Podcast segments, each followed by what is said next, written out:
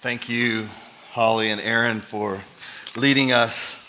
Um, beautiful time of worship, and to just be reminded of that great hope that we have that Christ will come again, and we get to experience a little taste of that every time we are together uh, in worship. What a joy it is to be able to worship with you all. My name is Ryan. I'm one of the pastors here at City Church. Um, if I haven't had a chance to meet you, I would love an opportunity to do that. Um, I see many people who I don't know, and um, it's been a few weeks just with all of the rhythms of our church from Baptism Sunday to Senior Sunday. Um, and then last weekend I was traveling out of town, so it's been a little bit since I've been here, and they still put a clock up in front of me, which is a little frustrating. Um, but uh, I am so glad to uh, be back to open up uh, the book of Acts with you again. And uh, because I have uh, missed maybe a few Sundays here and there, uh, if I haven't had a chance to meet you, I'd love that opportunity to do that. Last week, Pastor Kyle um, returned us, brought us back into our study in the book of Acts. And if you're a guest with us, our practice here at City Church is just to work our way through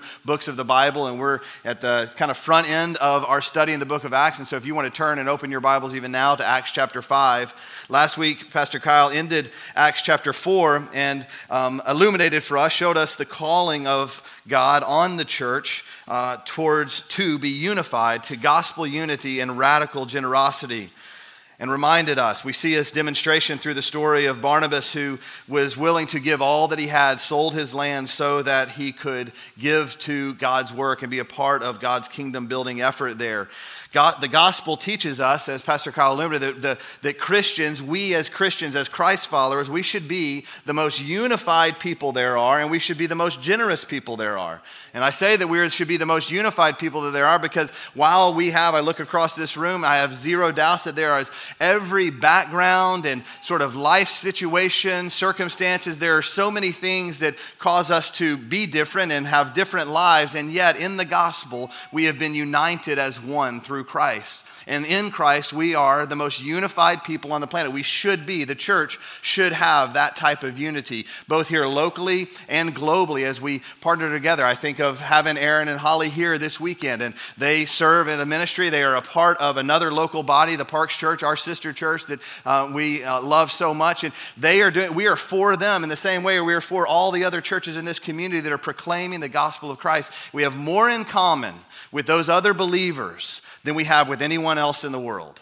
And that's what the gospel does.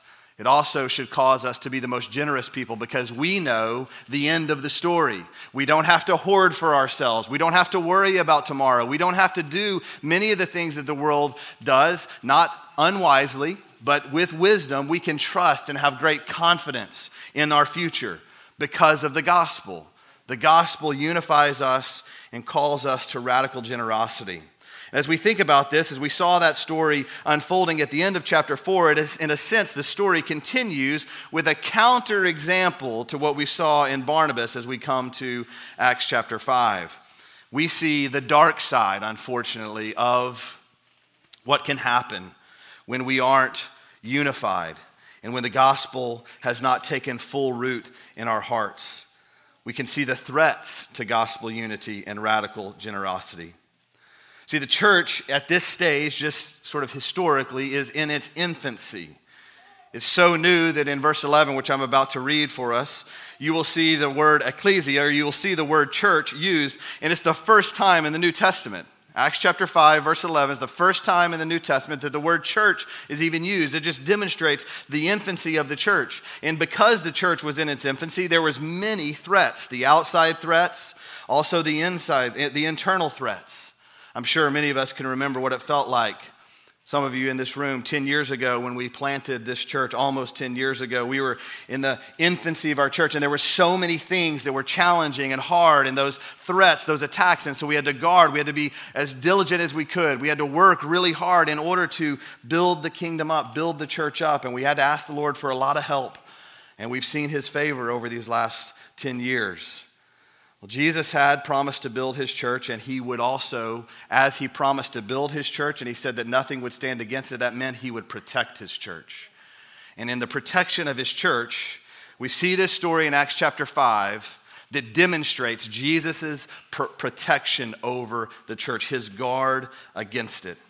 And so, if you're able, would you stand out of reverence for God's holy word as I read our text this morning, Acts chapter 5, verses 1 through 11. But a man named Ananias, with his wife Sapphira, sold a piece of property. And with his wife's knowledge, he kept back for himself some of the proceeds and brought only a part of it and laid it at the apostles' feet. But Peter said, Ananias, why has Satan filled your heart to lie to the Holy Spirit and to keep back for yourself parts of the proceeds of the land? While it remained unsold, it did, not, did it not remain your own? And after it was sold, was it not at your disposal? Why is it that you have contrived this deed in your heart? You have not lied to man, but to God. When Ananias heard these words, he fell down and breathed his last. And great fear came upon all who heard it. The young men rose and wrapped him up and carried him out and buried him. After an interval of about three hours, his wife came in, not knowing what had happened, and Peter said to her, Tell me whether you sold the land for so much. And she said, Yes, for so much. But Peter said to her, How is it that you have agreed together to test the Spirit of the Lord? Behold, the feet of those who have buried your husband are at the door, and they will carry you out. Immediately she fell down at his feet and breathed her last. When the young men came in, they found her dead, and they carried her out and buried her beside her husband. And great fear came upon the whole church and upon all who heard these things. Heavenly Father, we ask that you would teach us through your word to revere you, to have a holy fear and reverence towards you, God. We thank you for your church. We thank you that in this story, we can see your guarding against sin, your protection of your body, so that we might be the recipients of that gospel all these many, many years later. You are still at work building your church. I do pray that as we look at this text, God, that you would teach us, you would shape us to look more like yourself, Jesus. Holy Spirit, come and speak through me. May you get all the glory. We pray these things in Christ's name. Amen. You may be seated.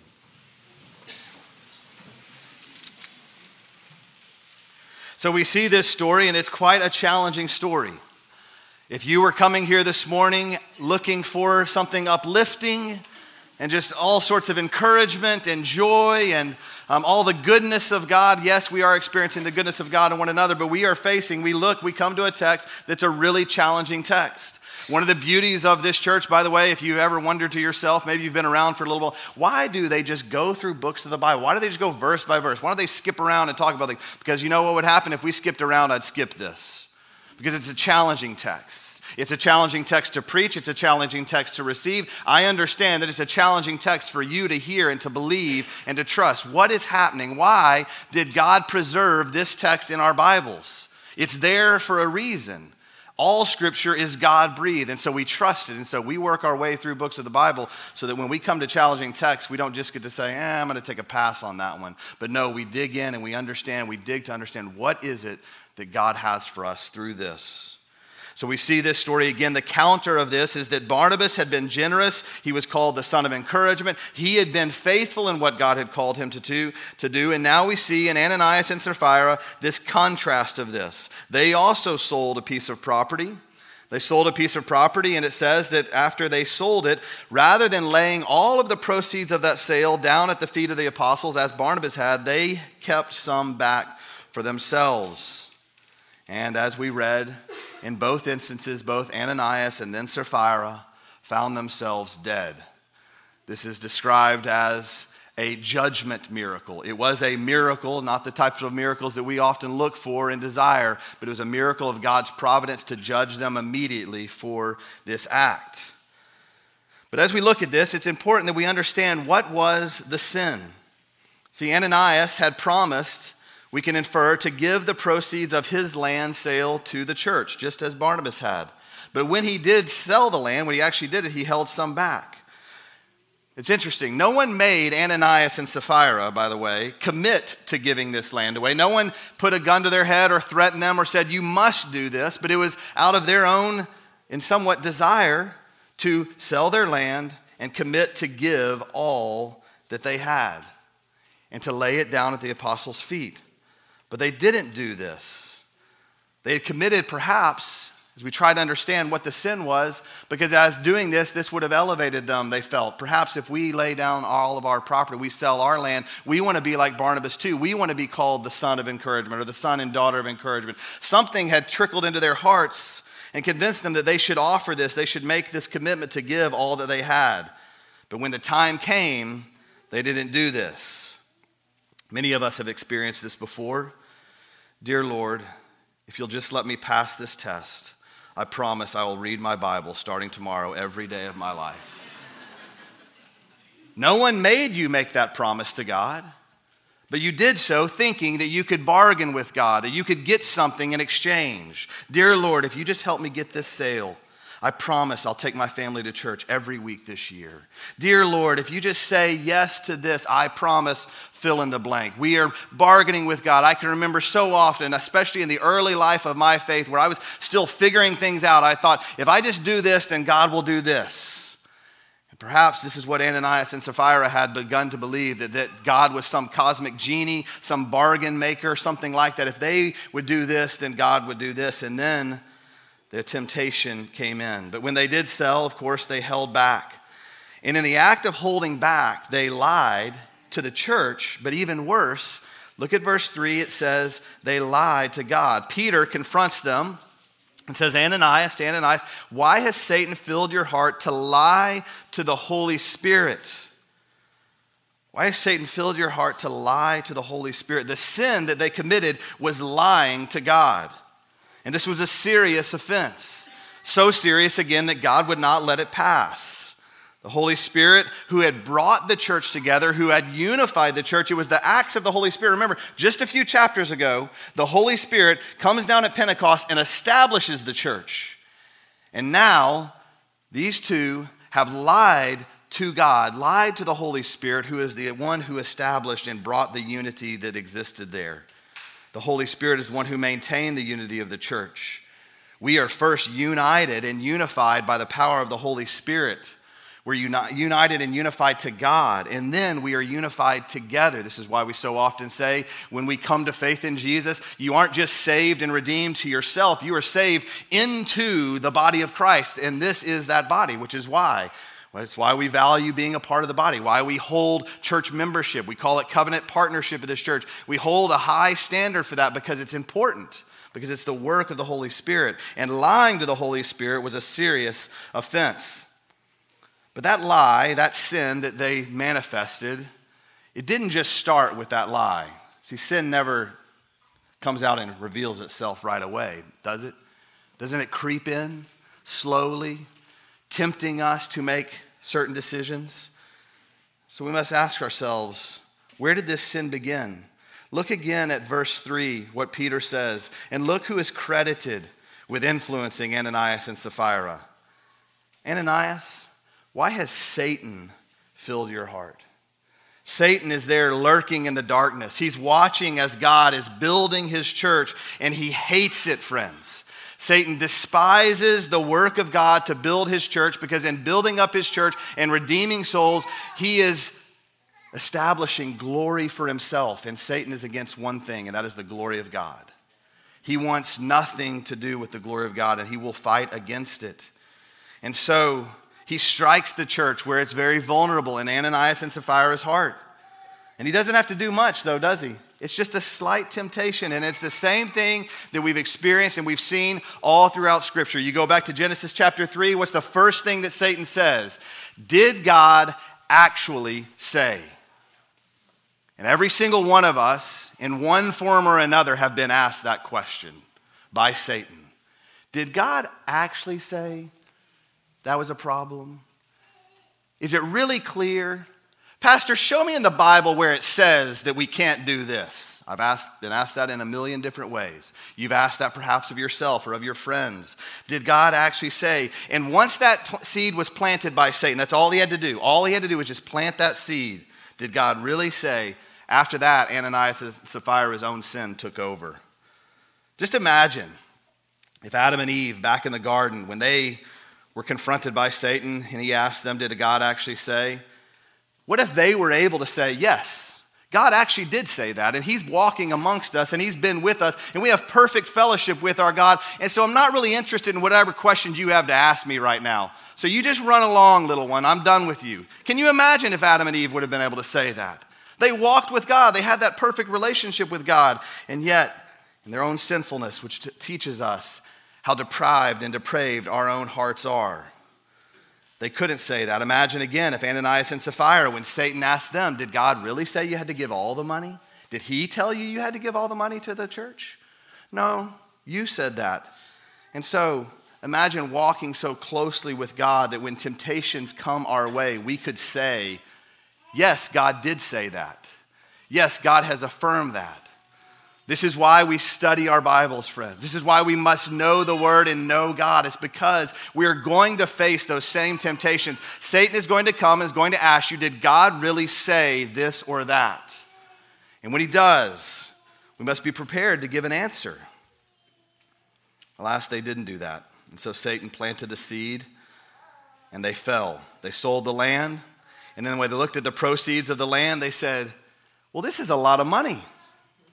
Maybe the church doesn't need all of this. Perhaps Ananias and Sapphira's land was more valuable than Barnabas, and they said, Well, Barnabas got praise for giving this amount, and so we'll just give the same amount as him, and we'll kind of hold some back. Maybe if we give it all away, though, will we have anything to eat? Maybe that's what they thought. Maybe they thought if we give it all away, we're not sure we'll have the funds to buy that new car. If we give it all away, we might have to push out retirement just a little bit longer. Satan tempted Ananias and Sapphira by convincing them that God wouldn't care if they lied to him. And their own sinful desires and idolatry just took it from there. Started with that seed being planted, and then it just built up. Of course, we've seen this over and over again in Scripture. We've seen it before. Even in our church, we've studied in the book of Joshua. If we look back at Ananias and Sapphira and what happened to them, if we look specifically at verse 2, this is what it says that they did. It says Ananias and Sapphira sold a piece of property, and with his wife's knowledge, he kept back for himself some of the proceeds. He kept back from itself. That verb that is used to describe or is translated for us as held back or kept back, the original language, that would be translated as pilfer or embezzle. It's a strange word. It's only used a few times in Scripture. Nosphizomai, to pilfer or embezzle. This helps us see the heart of what they did. This is, again, understanding where the sin started. To pilfer or embezzle, you don't pilfer or embezzle your own funds. This is what Peter was saying. Who, when it was your land before, you had complete control of it. It wasn't until you committed to give it to the Lord and you made this promise before God and the church to give all of this to the Lord, and then you pilfered or embezzled this from God. The only other instance of this verb, or one of the few instances, I should say, of this verb being used is in the Greek translation of the Old Testament. For those of you who are with us when we studied the book of Joshua, from Joshua chapter 7, verse 1. But the people of Israel, this is right after the fall of Jericho, but the people of Israel broke faith in regard to the devoted things. For Achan, the son of Carmi, son of Zabdi, son of Zerah, of the tribe of Judah, took some of the devoted things.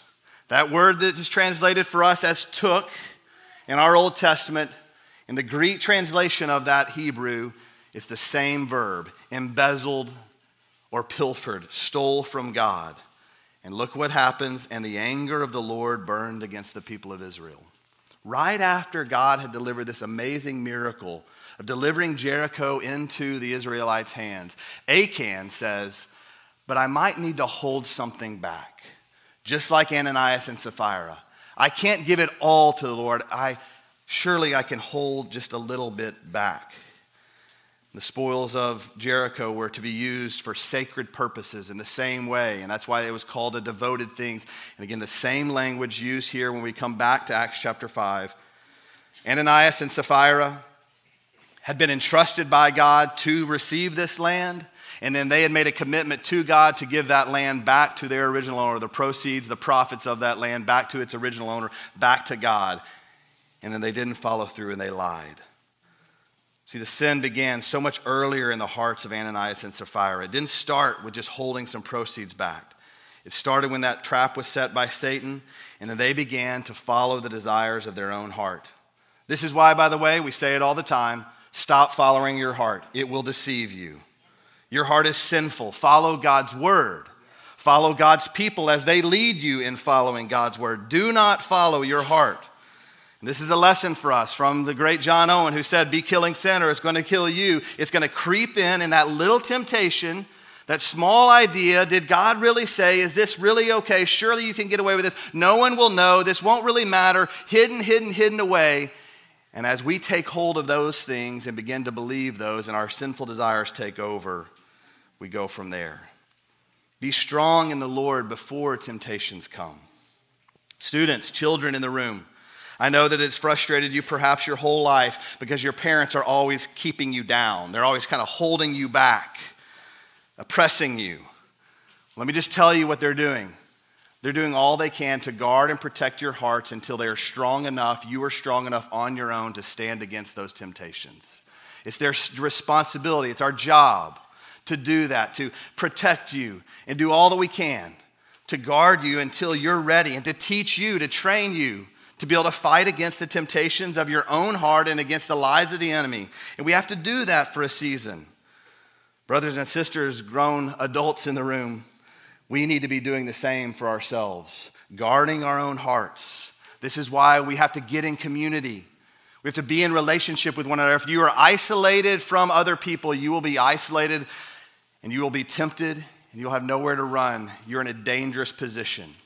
I can promise you that almost every situation that I encounter where someone comes and they're facing some challenge in their life, some serious degree of brokenness, what we're experiencing, the degree of brokenness that is here, started way back in the past, and in almost 100% of the time, I just hope you would believe me in this, almost 100% of the time, there was isolation. Satan got someone isolated and alone and out of community where they couldn't hear the truth, where they weren't corrected, where they weren't encouraged, where they weren't poured into through God's word. And they began to believe his lies and then begin to believe the lies of their own sinful hearts. And there was no one there to protect them. This is why we have fight clubs. If you're not in a fight club, that's one of the things you can come down at the end of the service and talk with me about. I'd love to just encourage you and talk with you about that, how to get in community where you can be surrounded with a few other brothers and sisters and study God's word together and be equipped to live and do life together and to trust God and take Him at His word. Well, as we keep going, and I'm almost running out of time here, the consequences, I told y'all, I hadn't preached in a few weeks, so we're just to have to buckle up. All right? The consequences, what happened? Well, both Ananias and Sapphira, again, as we said, experience what scholars call a judgment miracle. Look at verse 5 and 10 again. Chapter 5, verse 5. This is first, it happens to Ananias. When Ananias heard these words, Peter confronted him, said, You've lied not to man, but to God. When Ananias heard these words, he fell down and breathed his last. He fell down and breathed his last. Peter didn't curse him, by the way. There's no evidence that this was something that Peter did. It was a condemnation of God to kill Ananias immediately. The same thing happened to Sapphira. Look down at verse 10. When the young, excuse me, immediately, verse 10, it says, She fell down at his feet and breathed her last. The consequences of sin is always death. Now, we don't know about Ananias and Sapphira in terms of their salvation. They were considered a part of the body, so much so that they were willing to give this property to the Lord. And so it doesn't say that they were condemned forever, but they were stricken down. God protected his church. He was not going to allow the sinfulness to continue. And so he removed them from his church by killing them physically. They died. We might say to ourselves, it seems a bit harsh. Couldn't he have, like, told him, hey, you didn't do that right? Couldn't he have been a little more gentle about that? Come on, honey, just, you know, correct, just, you know, do it a little better next time. No, God takes sin very seriously. The wages of sin is always death. We have to remember when we hear these challenging texts and things about God that He is God. His ways are higher than our ways. And since Ananias and Sapphira, again, were part of this body, God was going to protect his church. There's a reason that Luke records this story for us. There's a reason that God preserved this story in His Word for us to read this, to understand how seriously God takes the holiness of His people. Look at the end of verses 5 and 11, though. Yes, there was death, but there's good news in that death, even. At the end of verse 5, it says, When Ananias heard these words, he fell down and breathed his last. And it continues, And great fear came upon all who heard it. Verse 11, the same thing happens again after Sapphira is struck down, and great fear came upon the whole church and upon all who heard these things. That fear led to life. The church survived. In fact, the church thrived. The church continued on its mission. And so, yes, there was a death that occurred because of the sinfulness, but in God's providence and His grace and His care for the church, that led the whole church to have a better understanding of what God demands holiness of His people. Proverbs start the very beginning, Proverbs 1. The fear of the Lord is the beginning of knowledge. Fools despise God's knowledge fools despise. And we see foolishness all over the world today. Everyone saying that God's ways can't be the right ways to follow. God is saying to us through this text, My ways are higher than your ways, and they are perfect. Follow me, don't follow your heart. This is what God was after. See, God is after, again, as Pastor Kyle began last week at the end of chapter 4, he has established by the power of the Holy Spirit unity in Christ. And he has established in the church a great unity of the church. But there are threats to the unity of the church. We need to be on guards for these threats. The unity of the church is threatened by a lack of holiness. Ananias and Sapphira lied to God rather than reflecting the holiness of God. That's what they were called to do. They're called to live holy lives, lives that are set apart. Brothers and sisters, we are called to look different than the world. We can't so quickly strive to always assimilate ourselves. In fact, we need to say no to those temptations of assimilating and doing everything the way the world does them. The unity of the church is threatened by the fear of man. Ananias and Sapphira, again, we have to believe they committed what they did. They thought if we say we're going to give this amount, the church will think highly of us. They feared man, they wanted the praise of man over being holy before God. It would have been so much better for Ananias and Sapphira to just simply say, you know what, God, we're going to sell our property and we're going to give you just this amount. We're going to hold the rest back because of whatever. That probably would have been better. Wouldn't have been the most generous thing to do. I'm not sure what God's response would have been, but I think it would have been better than lying to God because, again, holiness matters. We can't fear man more than we fear and revere God. The unity of the church is threatened also by idolatry. Ananias and Sapphira clearly valued other things more than they valued God. Pastor Tim Keller passed a couple weeks ago, a great pastor in New York. You've heard me quote him many times. And I heard a story of him recounting a conversation and really quoting Augustine. And he said this Augustine said this. Pastor Keller quoted it again. I heard it just this week, and I'm reminded of this quote. If we just followed the first commandment, we wouldn't need 2 through 10. To love God alone. The reason that God gives us 2 through 10 is because He knows we're going to fail at number one. But imagine if we loved God completely and we said no to all the lesser gods of this world, all the shiny things, all those small g things that want to rule us. And the unity of the church is threatened by idolatry. And so we must say no to those things. The church, rather than falling prey to these threats, must be unified. We must be unified in these three ways. The church must be unified spiritually. Again, friends, remember, we are united to Christ. We are united to one another in Christ. All right? Spiritually speaking, we are the same. We are equals. We are equal before God because of Jesus. And so we must be unified spiritually. We also must be unified relationally. We're united by Christ to one another. I've already spoken about this. I'm not going to go on any longer. But we are united by Christ to one another. We're given to one another in relationship. And we must be unified missionally. God has called us to do a work.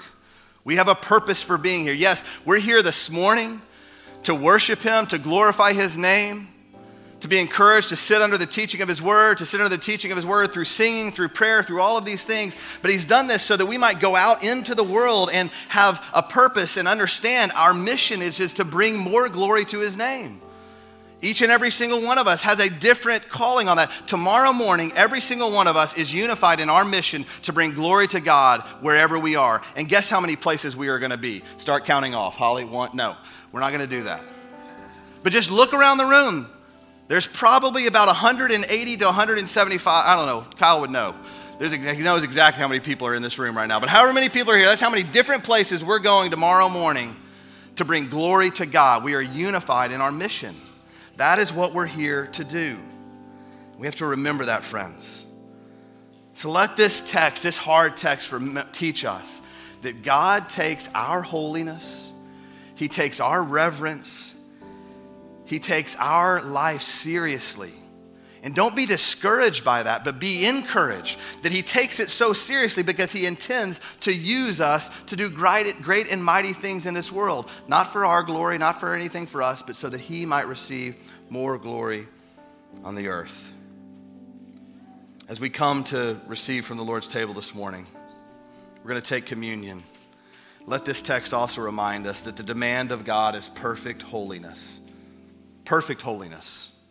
Raise your hand if you had perfect holiness this week. Not me. If you expected that from me, just know I will fail you every week, not just this week. But the demands of God are perfect holiness. And all too often, we're very much like Ananias and Sapphira, and we hold back from God. We try to kind of preserve our own lives. We kind of want to do these things. We lie to God. Let's just, we just lie to Him.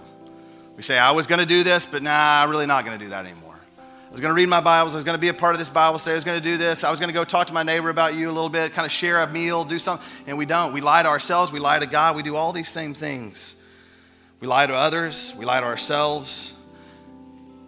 And because of that, God would be right. Hear this God would be right to condemn me, to condemn me forever and say, Death but because of what we remember when we come and receive from this table, Jesus took on that death for me and for you. For every single person in this room. Let me just tell you, you may not believe that Jesus did that for you, but he did it anyway. Even you who don't believe what Jesus did, he did that for you. That's the power of Jesus. So we're going to come and receive from the Lord's table to remind ourselves that, yes, God, we have lied to you, we, you would be right to condemn us. But because Jesus Christ laid down his life, his body was broken through the symbol of the bread, his blood was shed, the symbol of the juice, we can have everlasting life. We can live lives as people who are not condemned. And we can be united together for his glory and for his work. This is a blessing that we get to receive. And so, as we sing to the Lord again, here in just a few moments. Our elders are going to serve the table. If you're a believer in Jesus, I just want to invite you to come and receive from Jesus. If you aren't sure, if you're one of those that says, I'm not really sure about that, I don't know that what you just said is true, that's okay. We're so glad you're here. Spend this time and just ask God. You're here for a reason. I've got to believe you're here for at least some reason. So if you do nothing else, just say, God, I want to understand why you brought me here. I don't really believe in anything that that guy said. He seems a little bit strange. I want to know why you brought me here. Ask him that. As we sing and the rest of us receive from the Lord's table, reminding ourselves of what Jesus did for us, we're going to be praying. I pray that the Holy Spirit would speak to you. Just some brief instructions. Kyle and Heath are going to dismiss the outsides first. You guys are going to come funnel back through and then we'll release the center sections to come. If you'll always use the outsides and kind of use this center aisle as a return to your seats, that'll help. We've got a lot of people in the room, praise God, um, but it'll help us as we navigate that. And so, as the worship team leads us, um, let's come and receive from the Lord's table. Lord Jesus, we thank you for what we are about to receive. We pray, Holy Spirit, that you would speak to all those, anybody who's doubting, who has questions of who you are. Come now, speak to us. And for those of us, who are called your sons and daughters, we come to worship you and give thanks because we understand, we recognize our own sinfulness before you. We thank you for your mercy that we receive through Jesus. Do all this in his name. Amen.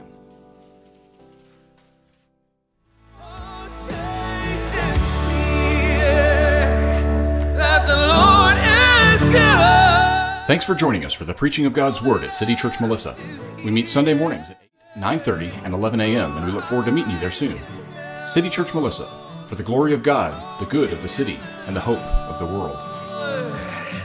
Oh, you say.